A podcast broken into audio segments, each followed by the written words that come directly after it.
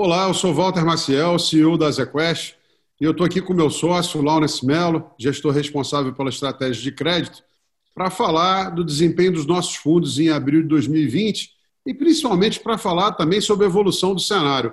Lawrence, a gente no último podcast tratou do mês de março, que foi um mês em que a gente viu realmente uma volatilidade, é, talvez a maior que a gente já viu antes, é, muita insegurança, é, movimentos de preço é, muito agressivos.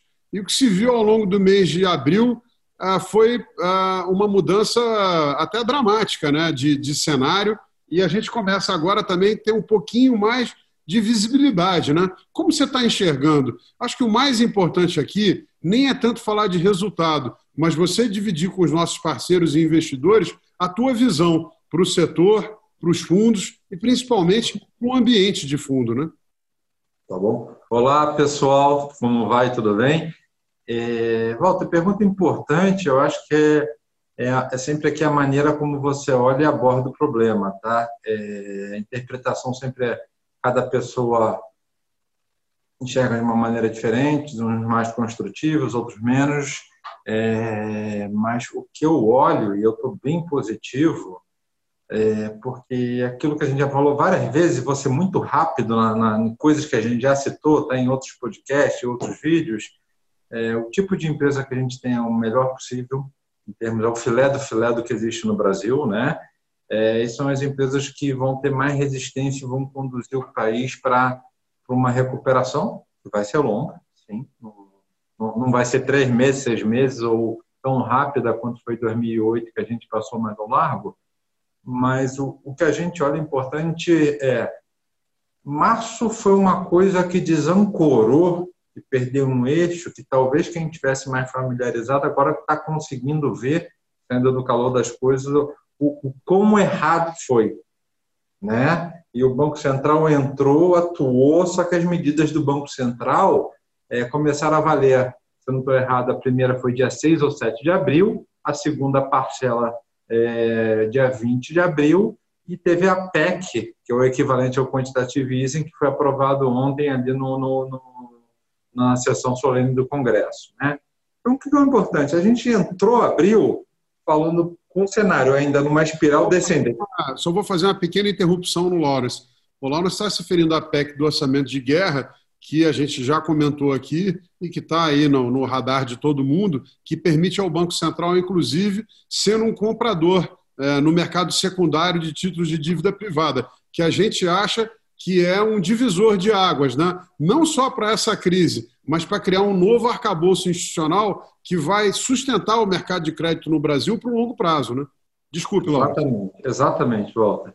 É importante você ter feito essa observação, e, e, o que eu acho que, é que eu quero chamar a atenção aqui é o que a gente estava falando muito lá no, no calor das coisas. Ó, o ativo que a gente tem no fundo, ele é bom. O preço, a cota, a rentabilidade, ela não está correspondendo à qualidade do ativo por outros motivos que são técnicos e que no calor das coisas as pessoas não conseguiam absorver essa mensagem.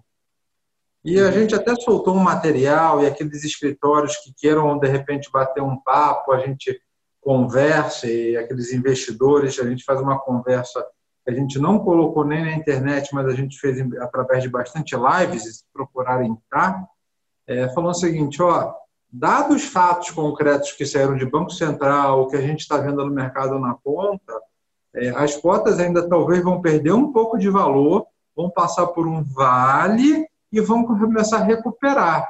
Teve gente até que chamou a gente meio de são ousados, né, para não falar outra palavra.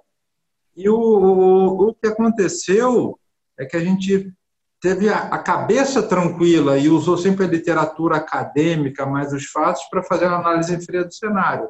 E foi o que aconteceu. Então, quando a gente pega o LUT, o Alto e outros fundos da casa, a gente vê aquela cota que ainda teve uma deterioração, foi perdendo valor ela passou, dependendo do fundo, do fundo de investimento passou pelo Vale, se recuperaram, os fundos fechando o mês comparado ao, ao low muito baixo, alguns que estavam negativos foi um pouquinho negativo, que em dois dias, três dias de março já zeraram o mês de abril, e agora já buscando resultados é, para recuperar aquela rentabilidade extraordinariamente negativa que aconteceu em fevereiro. Então, eu acho que a própria resposta já dá uma visão do cenário é, para frente. Em termos de mercado, a visibilidade é maior, é, no mercado que está se normalizando e os preços estão vindo. Ah, você está querendo dizer que isso vai ser em maio, em junho se resolve? Não. Você vai ter um tempo que é bom aqui na nossa leitura, é, é relativamente rápido, mas a gente precisa entender o mundo que a gente está e olhar as informações que estão vindo de fora, da política, da própria área de saúde. Quanto mais positivas forem, mais rápida a recuperação. Se forem um pouco mais negativas, com ruídos, vai demorar. Mas quando a gente olha para frente o tipo de empresa que a gente tem defensiva, anticíclica, tá? é um cenário de recuperação e você vai buscar esse resultado para frente. Então, acho Mas que isso daqui é a grande mensagem. É isso, e fica aqui o aprendizado, né? Que o título de crédito não é diferente de ativos de bolsa ou de outros ativos. Na hora que você tem uma queda importante no preço, mas você acredita que os fundamentos daquele ativo continuam é, positivos, a tua maneira de se defender é não vender. É, inclusive, eu acho que o que você está um pouco dizendo é o seguinte: a gente teve do fundo do poço para cá uma revalorização já importante de alguns ativos mas que ainda estão negociando aquém do que a gente acha que é um valor razoável para a qualidade do que nós, eh, fundos da Azequest, temos em carteira. E isso dá uma oportunidade para quem está nos ouvindo de tomar proveito disso, porque é, a taxa de carrego hoje que nós temos nos nossos fundos está muito acima da meta de retorno de, de longo prazo dos fundos, né? Walter, esse ponto que você botou é importante, e até eu cocei aqui, porque ó, é, é difícil nesse ambiente falar, mas você está dizendo que a gente sabe aqui é que tem oportunidade. O que você está falando? Você tem um cenário de bolsa, tem oportunidade em bolsa, as pessoas acham que tem dinheiro para ganhar em bolsa? Tem. Aquela velha história, a gente não sabe o, o, o, quando isso vai vir, o prazo que vai se realizar, e talvez você precise ter um horizonte de tempo mais largo é, para fazer isso com mais tranquilidade. Assertividade, a palavra é essa.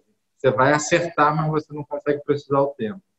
Quando a gente olha o que tem hoje em dia na carteira de crédito dos fundos aqui, para a qualidade que tem, você fala assim, ó, eu consigo medir o prazo que isso vai acontecer é, é, mais ou menos definido e no limite ao prazo de vencimento, que são coisas entre dois a cinco anos na nossa carteira. Quanto mais perto do vencimento, mais vai se acelerando essa, essa probabilidade e rentabilidade né? Então, isso daqui é importante. E você está entrando no mundo, tá certo, tem gente que gosta de risco, quer ir para o risco e é preciso. Você fala melhor que ninguém. Ou você vai ter 100% de risco para aqueles que podem, é uma opção ousada, mas temos que respeitar a alocação, mas tem aqueles que não podem ter 100% de risco. Eles precisam ter uma parcela de caixa ou de investimento que tenha uma previsibilidade não diária, mas quando ele olha com um horizonte de três, seis meses ou um ano, você tem uma previsibilidade um pouco maior. E, e, esse investidor, quando ele olha, fala assim: ó, a rentabilidade que eu vou ter para capturar nesses fundos aqui está uma coisa bem interessante.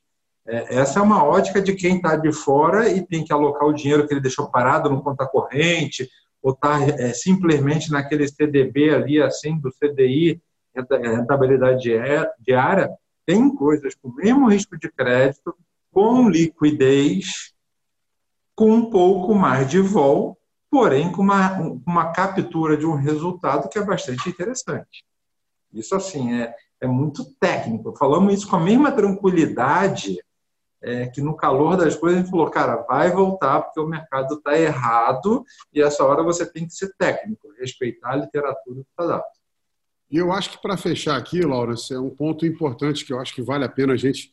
A gente sempre tem falado isso nas nossas conversas, né, quase diárias, mas falar aqui, dividir com os nossos parceiros e investidores. Gente, o cenário econômico é dramático. As inseguranças em relação ao futuro como vai ser, como vai se dar a volta da atividade, como vai ser o PIB, o quadro fiscal no Brasil. Isso, sem dúvida, exacerba o risco de crédito no mercado em geral. Vão ter empresas que talvez não aguentem o tranco, vão ter negócios que vão ficar piores depois. O que a gente tem muito defendido a tese desde o começo é o que a gente tem aqui nas nossas carteiras são aquelas empresas mais fortes da economia brasileira. E a gente mantém, né, Laurence, um grau de convicção elevado de que essas empresas vão passar por essa crise é, vamos dizer, não vou dizer muito bem, mas vão passar por essa crise sólidas, né? E com um comportamento muito diferenciado do resto da economia, né? Exatamente, solidez é a palavra, quer dizer, ela tem a capacidade de pagar a dívida dela, ela vai ter a capacidade de sobreviver, é, vai ter pior dos índices da rentabilidade? Vai. Onde é que está essa conta? Está na ação, na rentabilidade acionista, que seria o primeiro dividendo disponível, que muitas Sim. delas, inclusive, já cortaram. Né? Então, assim, do ponto de vista de crédito, é bem mais construtivo do ponto de vista é, segurança. É, isso que é importante ficar essa mensagem. Muito bem, gente. Obrigado. Laurence, estaremos de volta aí no podcast de junho. Um abraço. Agradeço, Agradeço a todos, obrigado. Fiquem bem, saúde a todos, se cuidem.